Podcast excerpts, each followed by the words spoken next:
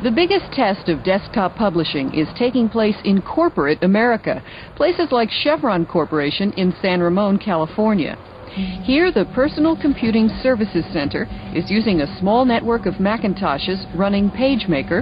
a laser writer, and a PCAT as a file server. นี่คือเสียงจากวิดีโอจาก YouTube ที่มีชื่อว่า Computer Chronicles PageMaker for the Mac ซึ่งเป็นการบรรยายคุณสมบัติและการใช้งานโปรแกรม PageMaker ต้นกำเนิดก่อนที่จะเป็น Adobe InDesign นั่นเอง จุดเริ่มต้นของโปรแกรมนี้จะเป็นยังไง เรามารับฟังกันได้เลย และนี่ก็คือ Control C Live Podcast พลิกย้อนรอยชีวิตกราฟิกครับผม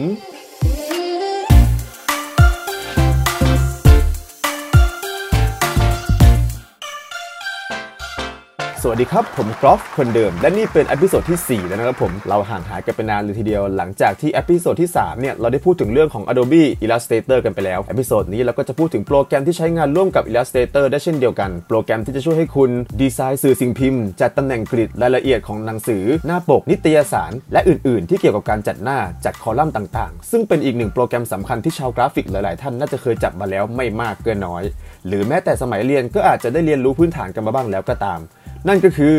Adobe InDesign นั่นเอง แล้วที่มาที่ไปของ Adobe InDesign เนี่ยจะเป็นยังไง เราจะมาย้อนลอยไปด้วยกันเลยครับผม หลายคนคงสงสัยว่า เอ๊ะทำไมคลิปเสียงก่อนเข้ารายการเนี่ยถึงได้เป็นเสียงจาก PageMaker ล่ะ ทั้งๆทที่เราจะพูดถึงเรื่องของ Adobe InDesign นี่นา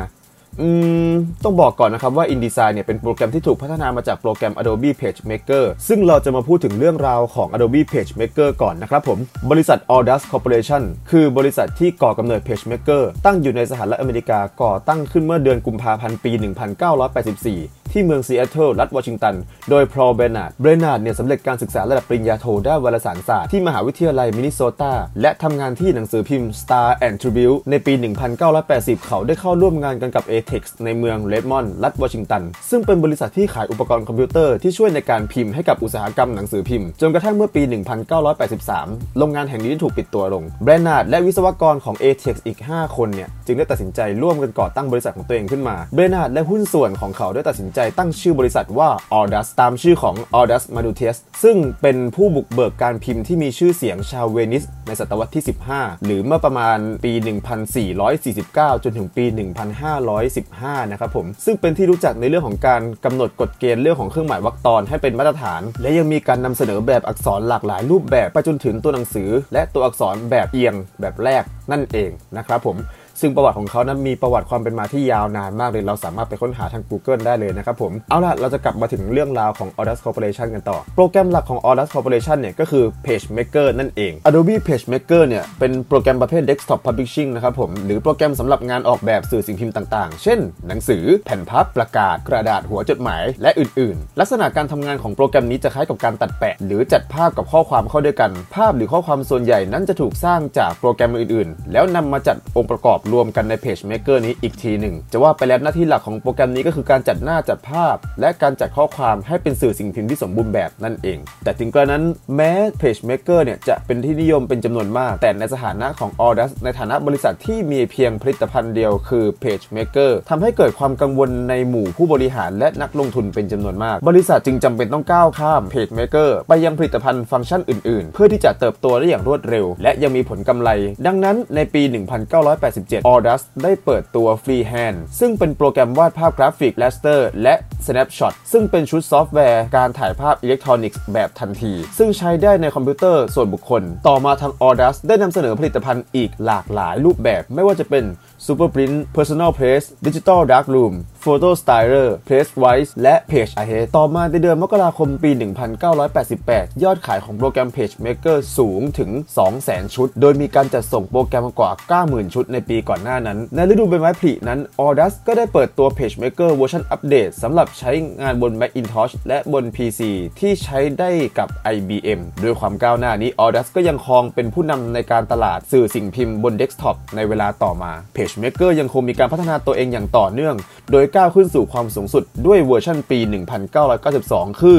4.2 ซึ่งมีคุณสมบัติที่จำเป็นอย่างมาก เช่น เพิ่มการหมุนข้อความได้นั่นเองนะครับ แม้จะมีแผนการตลาดที่น่าสนใจ แต่ Audus ก็สูญเสีย ส่วนแบ่งทางการตลาดที่สำคัญให้กับคู่แข่งเป็นจำนวนมาก และรายได้ที่ลดน้อยลง ในที่สุดก็นำไปสู่การเข้าซื้อกิจการของทาง Adobe ในปี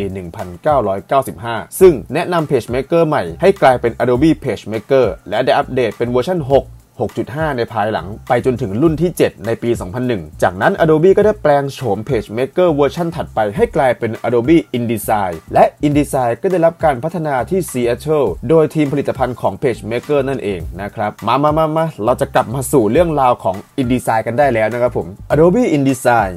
เป็นหนึ่งในชุดโปรแกรมจาก Adobe Creative Cloud นั่นเอง สามารถออกแบบรายละเอียดของสื่อสิ่งพิมพ์ได้มากมาย ไม่ว่าจะเป็นการนำรูปวาด หรือการนำรูปถ่ายมาดีไซน์เป็นหน้าปกหนังสือ การจัดรูปแบบหนังสือและตัวอักษร เพื่อให้ดึงดูดสายตาของผู้บริโภค การจัดวางรายละเอียดในหน้าต่างๆ ภายในหนังสือ เช่น การจัดวางคอลัมน์ การใส่โฆษณา การใส่แบบอักษรที่ไม่เหมือนกันเลยในแต่ละหน้า การเรียงหน้า ไปจนถึงการสร้าง QR code ให้กับตัวของหนังสือนั่นเอง นอกจากนี้โปรแกรมนี้ยังมีเครื่องมือเยอะแยะมากมาย ที่จะช่วยในการทำให้นิตยสารในแต่ละเล่มนั้น ลดเวลาในการออกแบบ เพื่อเพิ่มความสะดวกสบายให้แก่ผู้ออกแบบสื่อสิ่งพิมพ์ นามสกุลไฟล์ของ InDesign นั่นก็คือ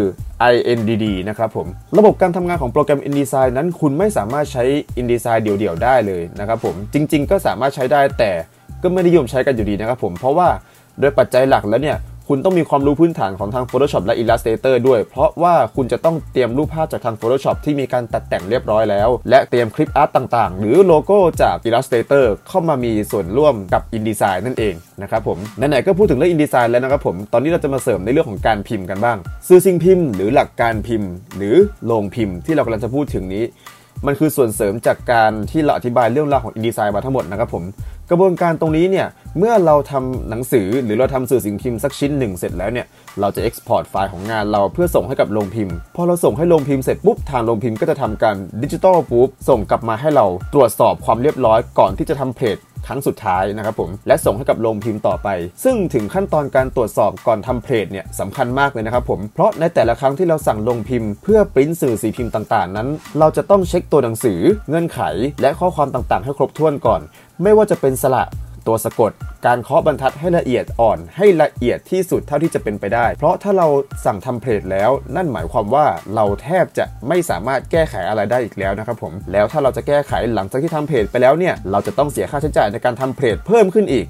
แล้วถ้าสื่อสิ่งพิมพ์นั้นได้ถูกตีพิมพ์ออกไปแล้ว แล้วเกิดมีข้อผิดพลาดตามมาเนี่ยปัญหาที่มันเกิดขึ้นเลยก็คือ ทางคนออกแบบ หรือบริษัทที่รับงานออกแบบนี้ จะต้องรับผิดชอบค่าเสียหายทั้งหมดนะครับผมเพราะว่าถ้าเกิดลูกค้าสั่งมาแล้ว แต่ว่าเราผิดพลาดในส่วนของการเตรียมไฟล์งาน เพื่อเตรียมการผลิตเนี่ยมันเป็นข้อผิดพลาดของทางคนทำหรือบริษัทที่เป็นคนรับผิดชอบงานนี้เท่านั้นนะครับอันนี้เป็นประสบการณ์ตรงจากเพื่อนของผมเลย ในการจัดทำสื่อสิ่งพิมพ์โปสเตอร์ให้กับแบรนด์แบรนด์หนึ่งในอดีตนะครับเรื่องราวของวันนี้นี่คือมีเรื่องราวที่ยาวมากๆเลยนะครับผมแต่ว่ามันเป็นการเท้าความของเรื่อง InDesign ไปตั้งแต่ PageMaker กันเลยทีเดียว และนี่ก็คือเรื่องราวของ Adobe InDesign นะครับผมกับที่มาที่ไปโปรแกรมสำคัญในการจัดทำหนังสือนิตยสารและสื่อสิ่งพิมพ์อื่นๆ ที่เรียกได้ว่าเป็นโปรแกรมที่ครอบคลุมมากเลยทีเดียว ขอเสียงปรบมือให้กับโปรแกรม InDesign หน่อยครับผม